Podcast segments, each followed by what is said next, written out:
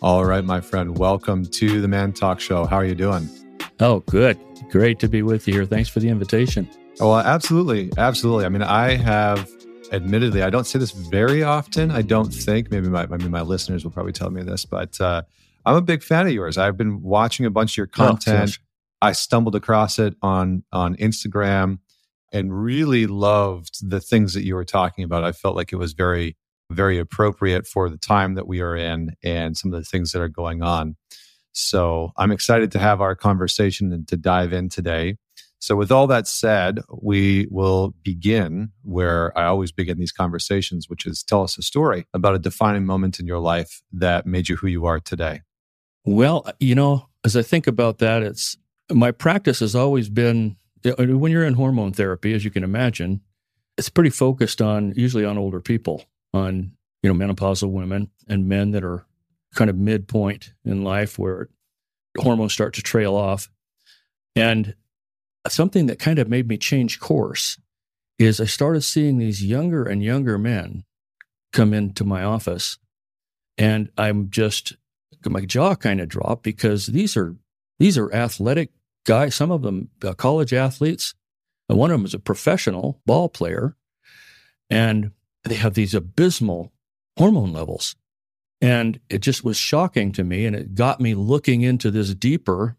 And when I found out that, yeah, it's not just me, this is a phenomenon that we're seeing out there. And so I started reading up and looking for information on it, and I realized, wow, this kind of shifts my whole practice. And in fact, the social media following, when we look at it, sure enough, it's those younger guys that are the biggest percentage in the demographic.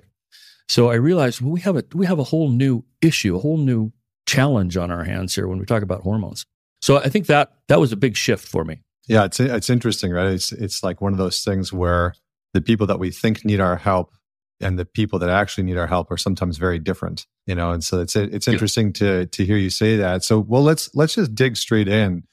I'm going to ask a very broad question, which is what the hell is happening with men's testosterone rates? What's actually going on? Because I think, you know, a lot of guys see in the news, they see all these news articles and it's like testosterone rates are dropping and plummeting, and maybe they have their T levels tested and it's terrible.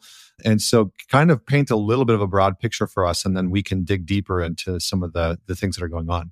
Okay, sure. So you said what's happening. That is what's happening. What we're seeing is this manifestation of, so not only bad labs and bad or substandard sperm analyses, but the clinical manifestations are there too, but they don't expect it. So they're not looking for it, right? So I guess the bigger question is, what is causing this? What is at the root of it? And, you know, Connor, I don't know that we know that for sure. It's really hard to know something like that because it's difficult to test. So all we're left with sometimes is to rule things out and look at what's changed, what's different.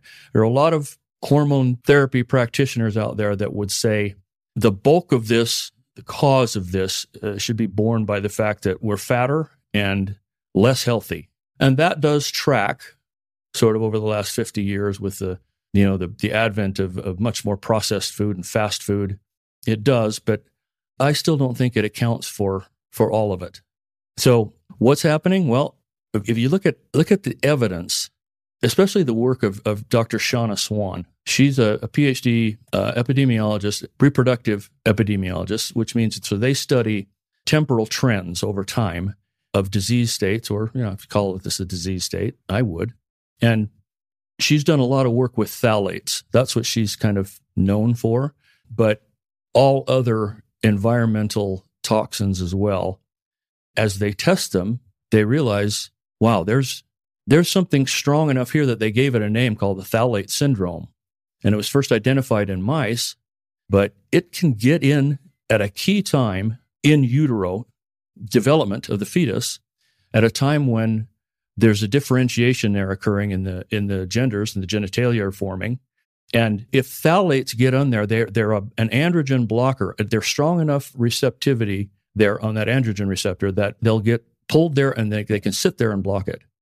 Well, a male fetus is absolutely dependent on enough testosterone to convert to DHT to make sure that that differentiation occurs properly. Otherwise, you get malformations, physical malformations of the penis, of other reproductive issues, but also the brain, because brains start to differentiate between male and female early on. And so we can talk about that, and we should, because it's really interesting. But to stay on track with what's going on with sperm counts, there can be changes in utero that are not reversible. This is what her research suggests. And so that, to me, says, okay, that's got to be significant. That has got to be a factor in what we're seeing. I don't know how you can say it isn't, because it proves out. But it's, as I said, it's hard to test, because who's going to do that trial? Right, yeah. Withhold testosterone from somebody, right, and give it to the others. Now, it's just, it's not ethical. So we're left sometimes, as people give me that complaint all the time. Well, there's not good research on it. Well, you know what? There's probably about as good a research as we're going to get on it. And so you can't take it past a certain point. So you have to look at animal studies, and you have to look at retrospective. When you see this manifest, go backwards and look at what the exposures were, if you can, to identify those in the pregnant mom. And do you have, because I think, let's do a couple of things. Can you do and give us a bit of an insight into what the testosterone decrease has looked like? Because I've seen varying, degrees, anywhere from like, oh, there's been a 10% decline to a 50% decline. And so I've kind of heard differing things. So I'd love to hear about that. And then I'd like to actually get into what role does testosterone actually play in a man's development? Because I think that part is also very important, and we can get into the brains after that. Yes. Okay. So after birth, development after birth? Yes. So yeah, the data are pretty strong. I think it was 2017. She was the darling of the media. She was on all the major news magazines, New York Times, all the media were featuring this study that she released. And that was the one that showed that there is, and it's best to look at it over a period of time, because the longer period of time identifies it more of a trend. And that's what they're looking for in epidemiology. So over 50 years, average of about 1% a year, because it has dropped 50%. And it seems to be, the later studies that are coming out seem to be that it's continuing and getting a little bit steeper. So this is a concern. It's not resolved. And that's another reason. I mean, we just look around at what's not changing, what's getting worse. These toxins, and we'll talk about it. Just phthalates are just one. There's a lot there. So now, what was your question about the development? Yeah, I mean, you were talking about, maybe we can start at the very beginning and work our way forward, because you were talking about the differentiation between the male brain and the female brain forming, I think, in utero. And I've heard a lot that testosterone plays a big development in a child's brain and in a child's body. So can you just break down a little bit of the role that testosterone plays based on what we know? Yeah. So in the developing fetus, they've done interesting studies on this where actually the brains are quite different as toddlers. So this is before any real difference in testosterone levels. Girl babies and boy babies pretty much have the same at that point. But yet, they play differently. The boys will go for trucks, and the girls will go for playing house at that young level. And they have noticed that there is a change in that natural tendency toward being more feminine, having more feminine leanings in these males that have had that interruption in utero. And that window is about week 7 to 12. And we don't know exactly when it is. They know exactly when it is in mice. They have a shorter half-life, or shorter lifespan, rather. But it's just, you can't overemphasize to pregnant women, and of course their partners, the fathers, that this time frame is critical. Boy, if you can just be really careful about exposures, especially to, so where phthalates are is they're in plastics, they're in fragrances. And when I say plastics, that includes like vinyl. One of the things that are most common in homes these days are these LVP, luxury vinyl planks, the flooring. So you're covering all the floor in your house. That's off-gassing phthalates. It is. So what do you do about it? Well, you try and build with better materials, with say hardwood if you want a plain surface, or ceramic tile or something like that. But if you can't, and you can't rip everything up in your home, well, then you have to filter the air. You've got to filter the air in your home. The air in your home is worse than the air pretty much anywhere. Although a study I looked at showed that it was actually the worst in your car because you're surrounded by all the plastic and synthetic materials that are off-gassing. So I have one in my car too. I have an air filter in there with a carbon filter in it. That's what you've got to have because carbon will remove essentially all endocrine disruptors. Carbon filter in the house and the car, including the intakes to your furnace. Most people will buy, the cheapest filter that they can find at Home Depot, right? Because you got to change them every month or so often.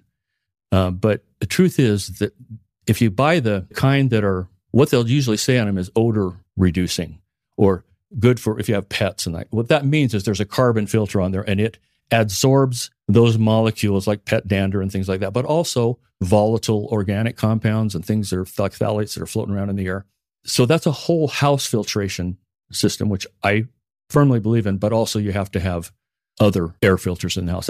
I don't think that's enough. Did I get off track there? No, you're good. You're good, man. You're good. This is great. This is fascinating because I think those are just not things that I would have even thought about. But I want to come back to the phthalates and get a sense of how in utero or even after, I think you're giving some good insight into after that. I think all this is good information. The one thing that I'd like to dive into is to understand a little bit more about how does testosterone impact the development of a child in utero, right? Because I just had a son, he's 2.5 years old, and I'm curious, what role does testosterone play in the brain development or the development of the child in utero? Let's just start there. Okay, sure. So at a certain window of time in the pregnancy, and it's early on, sometimes, it's getting close to before a woman even knows she's pregnant. It's around week 7 to 12 or so. This is the time when you're having that differentiation. The genitalia are forming, the penis is forming. Talking about males, of course, and that is dependent on a certain presence level of dihydrotestosterone, DHT, which is converted from testosterone.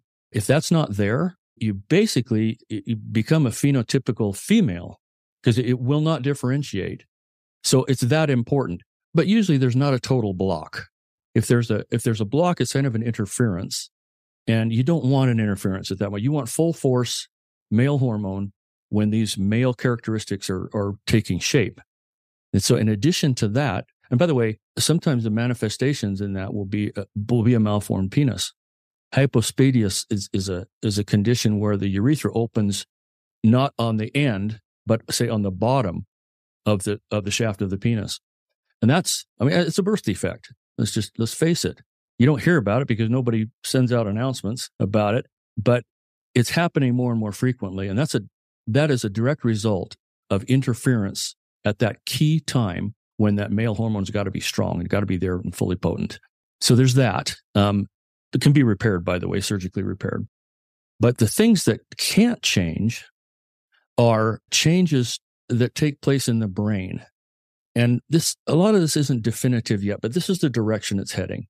We're seeing that these boys and girls, when they're born, they have distinct male and female brains, even at that early age of 1 and 2, as toddlers, when they're playing with each other. And they've done really interesting tests on this, and they can measure this, but they play differently. When in a male brain, he goes more for trucks and things like that are, sort of stereotypically male or boy toys, whereas the females will go for playing house and dressing dolls and this sort of thing. And they have looked at that in cases where they know there was phthalate exposure.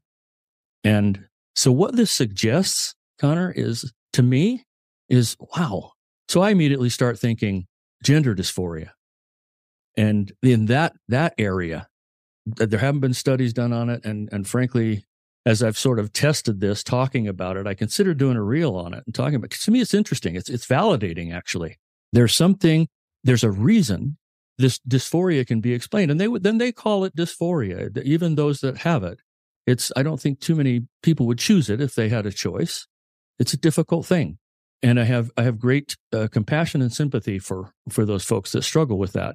It's not their fault. If this is what's happening, there are brain changes early on that could lend some explanation to this.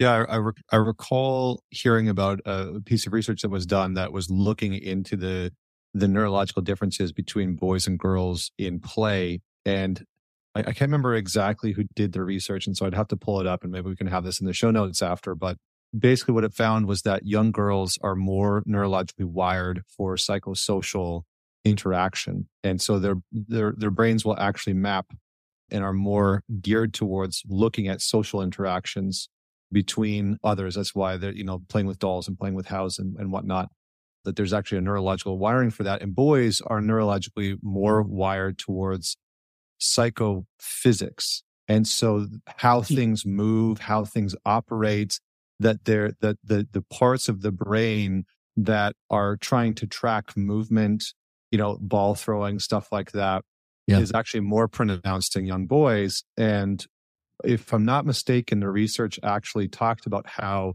testosterone is one of the key developmental factors in being able to create that differentiation. And so when you start to impact testosterone in utero, in development, you impact those brain centers within the child who is then born. And so let's just, you mentioned phthalates being a testosterone disruptor or a DHT disruptor. Did I get that right, or have I mistaken that? Yeah, an endocrine disruptor, and specifically, they have affinity for the androgen receptor. Okay. Which is that. Okay. That's what's involved in that. And this is where the whole microplastics conversation comes into play. Is that right? Microplastics, yeah. In addition to their physical presence, which is a big deal, they're finding this in cardiac surgeons. They're finding microplastics in the heart, the size of like a half a grain of rice. I don't know how that happens, but anyway, so there's that physical, that nobody wants something insoluble like that coursing around their veins, but there's also endocrine disrupting properties that come from those microplastics because, get in everywhere. The situation of pregnancy to me is really interesting because this is a time, what else can you contribute to gender differences? It has to be a sex hormone because it's the only thing that's different between boys and girls. And the pregnancy scenario is interesting because you don't have a woman that's like putting testosterone on, or it seems to me like it's easier to look at and draw some conclusions from. I don't know. It's not scientific, I will admit, but so yeah, that's microplastics are a big deal. And then, we can go on through the list. Yeah. I mean, I think we're going to go down the rabbit hole a little bit and talk about some of the chemicals that can get in the way. Can you talk a little bit about how phthalates, microplastics, like what that actually looks like in terms of disrupting the androgen system and actually getting in the way of proper testosterone production? Because I think that this is something we hear about microplastics. We know it's bad. We keep drinking out of the plastic water bottles. We don't think it's a big deal. And I think largely it's because the biological underpinnings of what's happening in our bodies is just largely unknown. We just don't have the connection. So can you put some of those pieces together in terms of how phthalates interact with that system and get in the way of our testosterone production? So largely, well, you said largely unknown, but I would also suggest that it's far from their thoughts. We have pretty good data on this, that these phthalates and other parabens and PCBs, PFOS, these things interrupt at a cellular level in vitro, in animals, and studies in humans that have been done. So what it isn't is it's not present right here in front of us all the time. It's like anything that's sort of chronic, and that's the word I'm looking for. It's slow creeping. And so those things we don't pay attention much to. We pay attention to a fever or pain, but these kind of things, it's easy to kind of put them out of your mind and not think about it. But, and yet, look at what's happening to fertility in the human race. That you can't ignore. To get back to your question of what happens, okay, so now postnatally, after birth, and let's say past puberty. Okay, so now you have flowing testosterone and flowing female hormones as well. What's going on with endocrine disruptors at that point? And what it is, so we monitor hormones in the blood, and it's probably the best indicator that we have if someone is deficient or if it's fine, if it's adequate. But if you have something that is sitting on that receptor, even part-time, they don't just park there. These things fly on and off. Testosterone does, and other things too, according to their affinity for that receptor, and that's different. But all it has to have is a little bit of an impact, and then it gives a false signal or blocks the circulating testosterone from accessing and giving the true signal for whatever it is that we're talking about, sperm production, muscle development, secondary sex characteristics, all those things that testosterone does. So can you see how looking at labs is just not the whole picture? Because you're not going to see what's sitting on those receptors. And it just sits there, and it'll have a partial effect, but it doesn't do what it was designed to do. So that's where we have these issues. Now, that can be reversed. But if someone has something from when they were in the womb, those things are hardwired. This is why it's so critical early on in a pregnancy when brains are forming that the environment be as pristine as it can be, because things that are done at that point quite often are very hard to reverse. And what does that look like when you say pristine as possible? Does that mean avoiding using plastic water bottles? Like, what can pregnant women do in order to combat some of the negative environment, let's just say, or some of the things that would naturally be high in microplastics or phthalates, in order to make sure that, I think you said that 7 to 12 week period of gestation, that they're actually producing as healthy of an environment as possible? I mean, you can't live in a bubble. You got to live in the world and function. So what we look at is just kind of a grouping of the most common exposures to these things. And it's, you know, we've talked about phthalates as, but think of it as representative of a whole host of endocrine hormone disruptors. So I have a tool that I've developed that I call Hormone Disruptors My Exposure Score. It walks you through your home, and in 5 areas, so the kitchen, personal care products, home furnishings.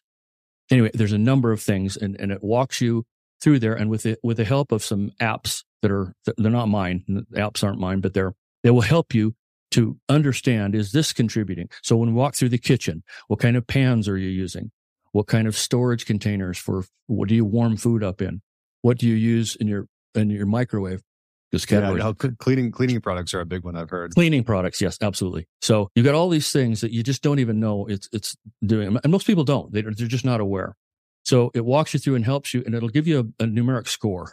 This is in this area, you've got significant exposure, and probably one of the biggest ones is the kitchen. Frankly, drinking water. Got to filter your water, because these things just are in the drinking water, and they don't get filtered out at the water treatment plants. So knowing what they are and then avoiding them as much as possible is all you can do. But being aware that you might be pregnant is important. Mm-hmm. And the earlier you find out, because then you'll be more, you know, vigilant, more cognizant of what's around you and what you take in. But a good example is, like, we worry about a pregnant woman, the amount of caffeine or coffee she takes. Well, you never worry about that, except for if it gives you trouble sleeping, right?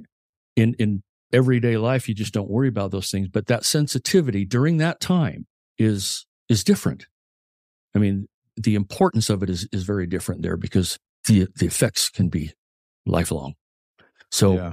Does that answer your question? So to help people understand where they're getting that exposure, then they can know what to do. Yeah, it's interesting, because as you're talking about this, I remember my wife, when as soon as she found out she was pregnant, stopped drinking caffeine. She replaced all of the cleaning products in the house. And I was like, what are you doing? You know?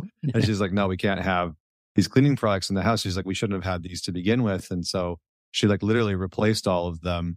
And we haven't gone back since. And a lot of it was because she had done her due diligence in preparation for getting pregnant.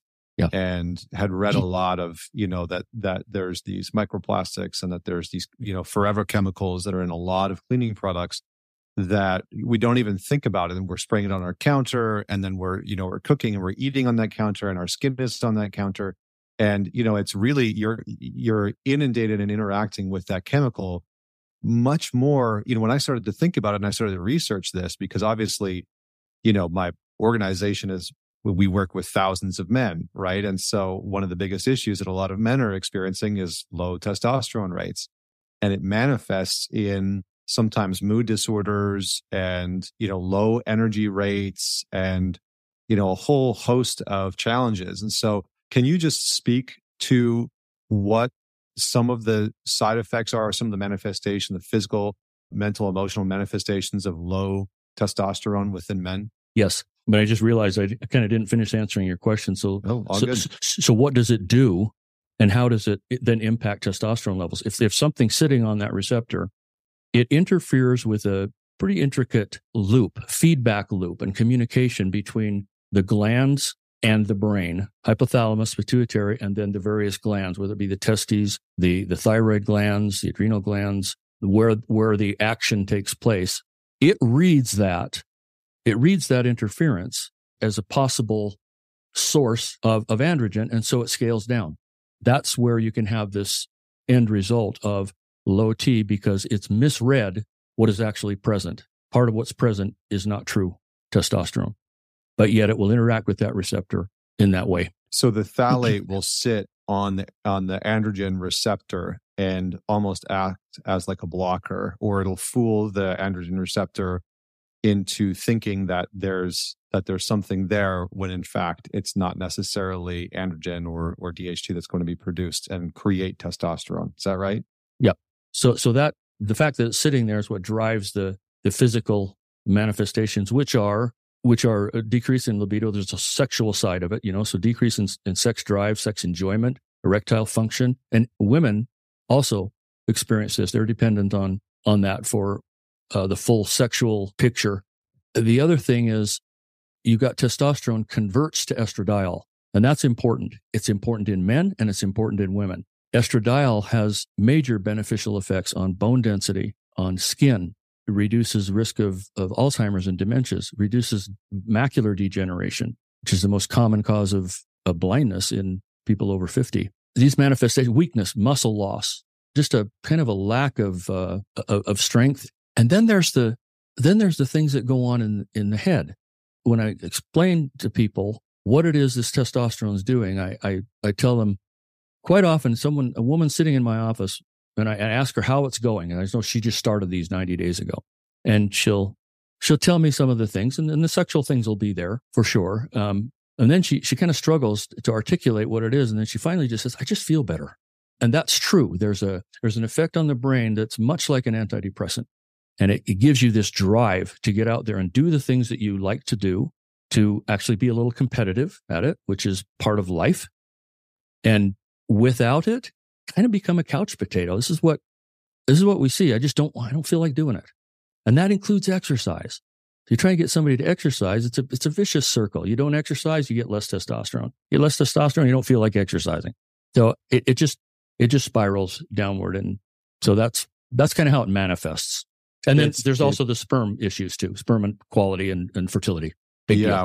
I think we're gonna take a right turn into that here in just a sec. But it's interesting. I heard somebody say that dopamine is the molecule of more, and testosterone is the molecule of drive.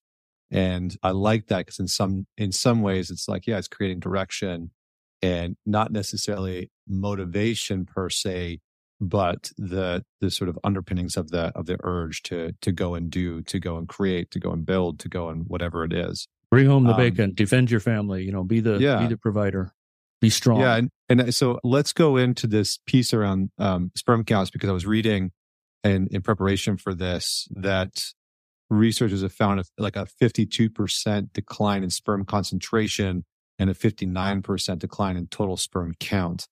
And one of the videos that I watched from you, which I really loved what you said, what's good for sperm is good for men's health. And I was like, oh, that's such a good tagline.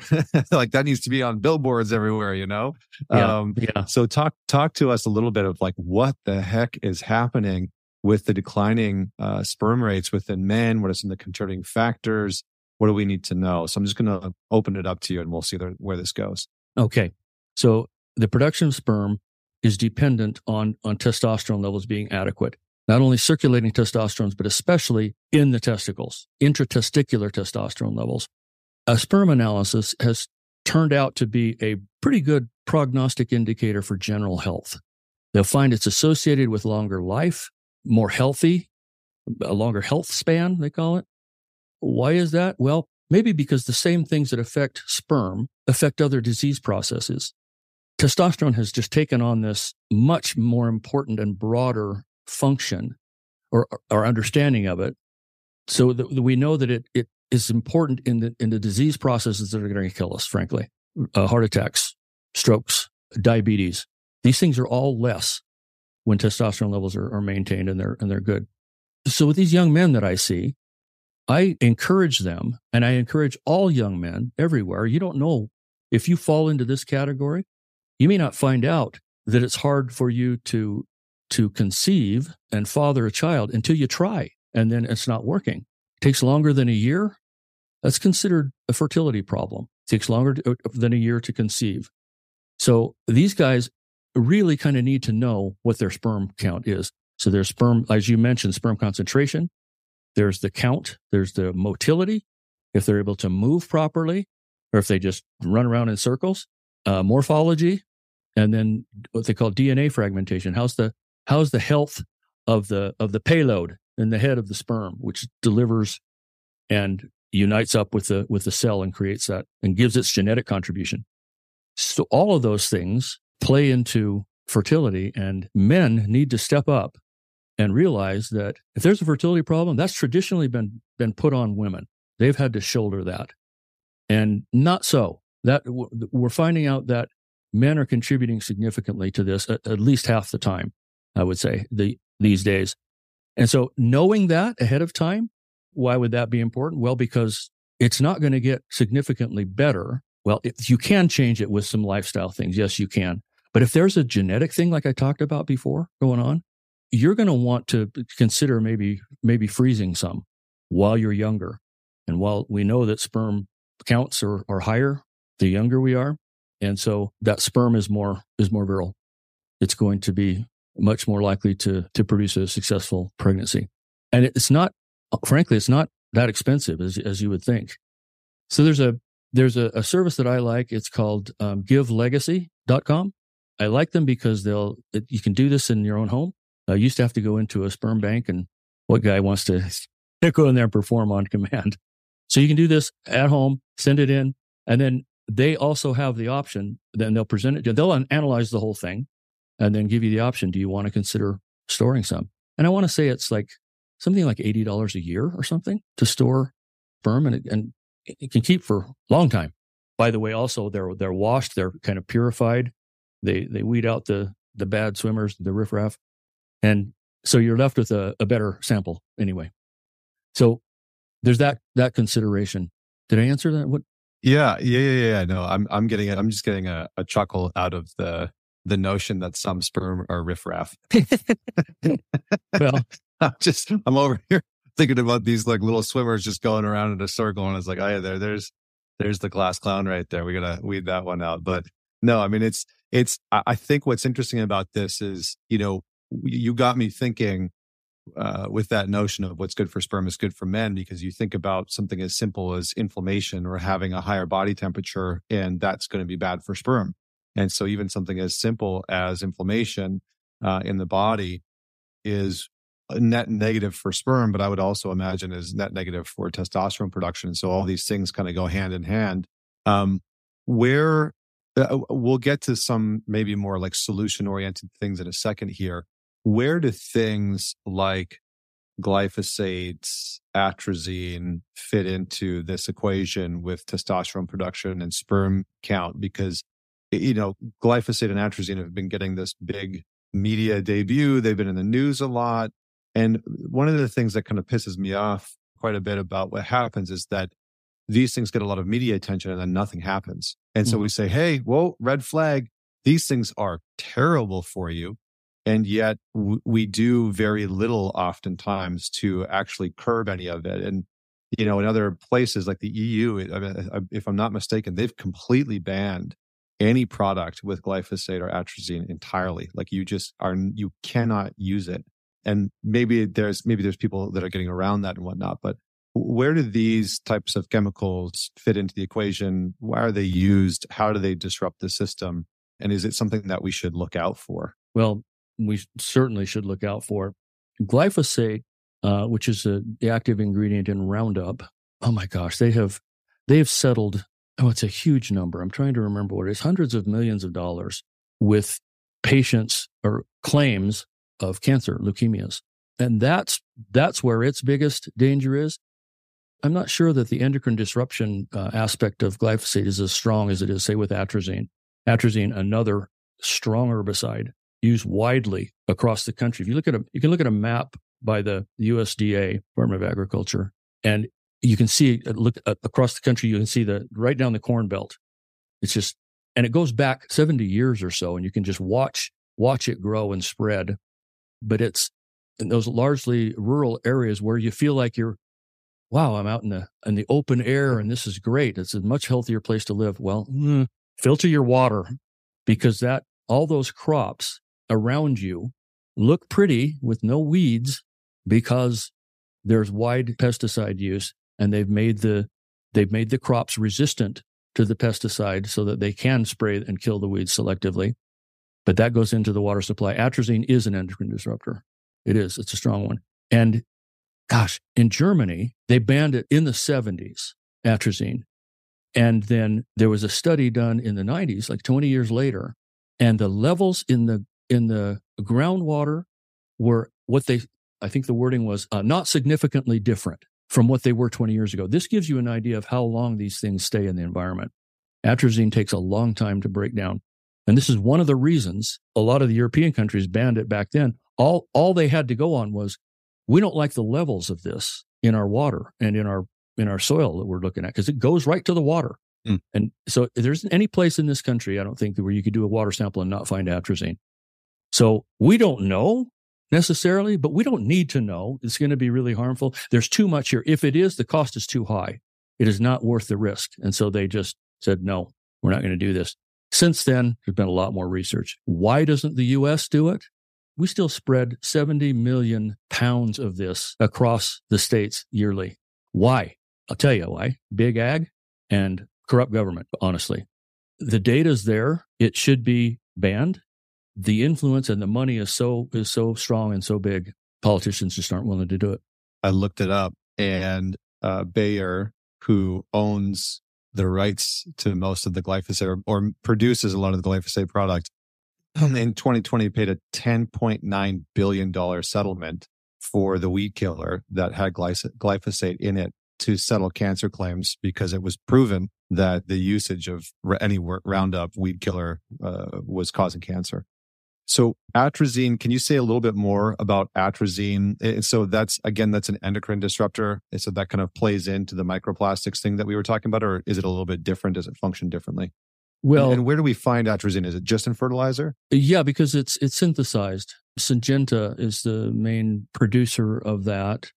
And these companies, they generally have both sides of this picture. They've got the seeds that they genetically modify so that it can take the fertilizer that they produce also. So they go together, they sell them together, then they just grow. And they, after a while, even a conventional farmer that doesn't use it gets cross-pollinated with it. And so in some ways, I kind of wish those settlements hadn't happened, because I'd like to see it go through to trial and actually have an outcome. Maybe that would be a little more impactful. I don't know. But you think of these victims and you want to do something for them. But an acknowledgement, a multi-billion-dollar settlement, come on. It doesn't take a genius to figure out there's something they're worried about, right? We don't want this to go to trial. It's interesting, because I think, we live hours north of the city in New York, and we've started to, we're surrounded by small farms. And so we've started to, every week we go and we buy our vegetables and whatnot from local farms. And we've asked, like, do you use any products with glyphosate? Do you use anything with atrazine? And we'll do our best to try and buy from people that just don't use any of this stuff anymore. And, have as close to, clean farming and organic farming as humanly possible. Yep. But, if you're in a different situation, it's a very challenging thing. There's food deserts in America where they, they're struggling to just get any type of vegetation, right? Any type of vegetables and just in general. And so, not to mention inflation and a whole bunch of other things. And so it really is, I think in some ways it's a bit of a bleak picture. And we talk about declining testosterone rates. We talk about declining sperm count. And I think you've given some good counsel in terms of what men can start to do, get your sperm count checked, get your testosterone levels checked. What are some of the things outside of that that we can start to do that are going to support healthy sperm production, that are going to support healthy testosterone production, that are realistic, that are tactical, that we can begin to implement? So do you mean in the way of like supplementation or things that you can do interventionally? Or do you mean all preventively? Okay. Yeah, let's go. Let's talk about all of it. Okay. All right. So prevention-wise, I mentioned before the filtering of water. You can be really vigilant about what you bring in with food. And I'm a big proponent of organic food. I fully concede that it's not perfect. The organic label is not perfect. There are some real issues that I have in some areas there, but it's the best we have. And it's better than nothing. But even then, be sure that you wash off. This stuff can blow in the wind. So be sure you wash the vegetables carefully. But even when you do all that, it can still go around you and be in your water supply. And so then you drink it. I mentioned water filtration. And the most important thing there is knowing what kinds of filtration will remove that stuff. And what I said before was carbon, activated charcoal or carbon filtration. It has to have that component in it, and reverse osmosis or distillation. That's another way you can get it. But and people say, well, I don't like reverse osmosis because it takes all the minerals out. Well, you can add them back in. There are things that you can supplement those minerals back in, but that's what you need in order to remove these hormone disruptors. I'm not so concerned about them. Like people ask me, well, what about the shower? Or what about the bathtub? When should I soak in it?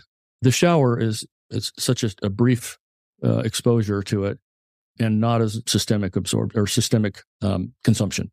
So I'm not as worried about that. I mean, if you do that and you use a filtration or a filter on your shower head, great, that's fine. You've got to filter that water that you drink and cook with. So there's that. We talked about the air. Also, you got to eat well. And what I mean is less processed food, because that's gonna spike your insulin, and that will lead to this whole metabolic syndrome where you get increased blood pressure, increased or poor lipid panels, gaining weight, and that all of that affects testosterone negatively. Another big thing is stress. Now, I'm talking about that for a second, because stress in and of itself is not a bad thing. In fact, it evolved to be a very functional and useful thing. But what the problem is these days is non-threatening stress. And the body doesn't differentiate well between them. So I'm talking about stress at work. I'm talking about stress in relationships, stress just about anything that makes you worry. Those kinds of things, most people probably know, increase the secretion of cortisol. Cortisol is a very, very useful, we die without it. It's a very useful hormone. It drives you into the sympathetic state where you are prepared to meet the threat, whatever it is. Decreases circulation to the digestive system, anything that's non-essential, and that would include testosterone production. So it reduces testosterone production by entering into that feedback loop that I talked about, and it suppresses it in the brain. So this is another thing. It's multifactorial. The endocrine disruptors in the environment, although I'm kind of known for that, it's one factor, but the rest come into play here, and that's a big one. Stress is a big one. And men bear a lot of stress. We carry a lot on our shoulders, and we're not very good at talking about it, even with each other. It's just important that this message get out there. That is one of the more harmful effects on your body is stress, and that constantly elevated cortisol levels, and it gets to where they just don't fall down below a certain level. And that's just rough, because then, as you mentioned before, inflammation follows. Inflammation's a killer. It's one of the most potent aging factors that is out there, and lots of drugs are aimed at reducing that inflammation. How do you deal with stress? Well, you have outlets. You've got to have things that provide you diversion and recreation, a time to restore and sort of get out frustrations. Meditation, it's important. Prayer, a spiritual side, spiritual connection with something, bigger than yourself. These are all really important. I worry that this decline in testosterone is just symptomatic of something much bigger. Families need good men. Women need good men. They need good partners. They need devoted partners who are at full strength, capable. When you're fully optimized in your hormones, I call it foundational health. It may not be the answer to all of your problems, but it will provide a strong base, and you want to rule it out for sure. If you're fine, then okay, good. And then we can talk about what that means, how in the interpretation of labs and all those indicators. But strong men, I like what Jordan Peterson said. Having strength as a man and then choosing not to use it is admirable. What I mean by that is overpowering with it. You know, my buddy Trevor says, "Be dangerous, but not a danger." Right? It's like be capable of harm, but don't be harmful.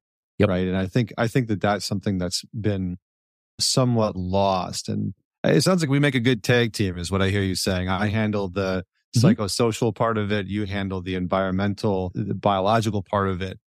I'm mindful of our time, and there's like two things that I really wanted to get into. And so if you're okay with it, I would love, because there's this one piece that I think is a little bit more tactical, where a lot of men are, when it comes to testosterone, when it comes to sperm count, they're not 100% sure what they should actually be looking for.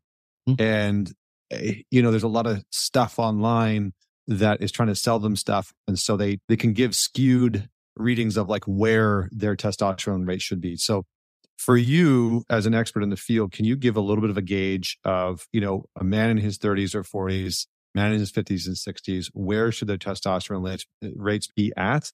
And then what about sperm count? Like, what should we actually be looking for? I think that would help men a lot. Okay, sure. People always want something they can measure, and there's nothing wrong with that. There's these objective data. But let me say at the outset here that the more important side of this is the subjective side. From a practitioner's perspective, you've got to look at what your patient looks like and feels like.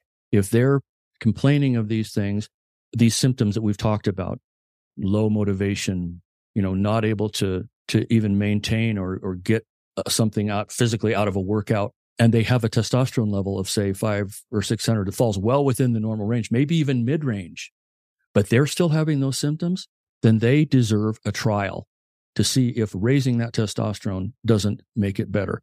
Because of what I talked about, there's estrogen or androgen receptor sensitivity differences that are genetic. Some guys need a higher level to do the same things. So having said that, people do need a range to look at. And it'll be very broad on a lab sheet. It'll be like, say, they'll say normal is 350 to 1,100. Oh, okay. Well, thanks a lot. Appreciate that guidance. What we want is we want you to be optimal, meaning at the higher end of that range. And I actually don't mind seeing side effects in both men and women, because then I know where their ceiling is. And one of those most common side effects is acne, probably the first thing we see if it gets too high. So I want your followers to understand what they're looking for so that they can report that and say, I'm getting this. Because I tell practitioners, your woman patient, she won't tell you if she's having excess hair growth. She'll just take care of it.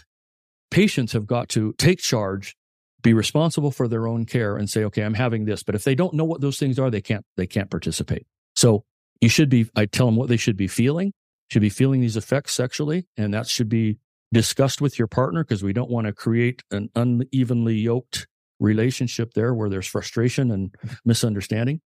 But then the other things too. Are you feeling it?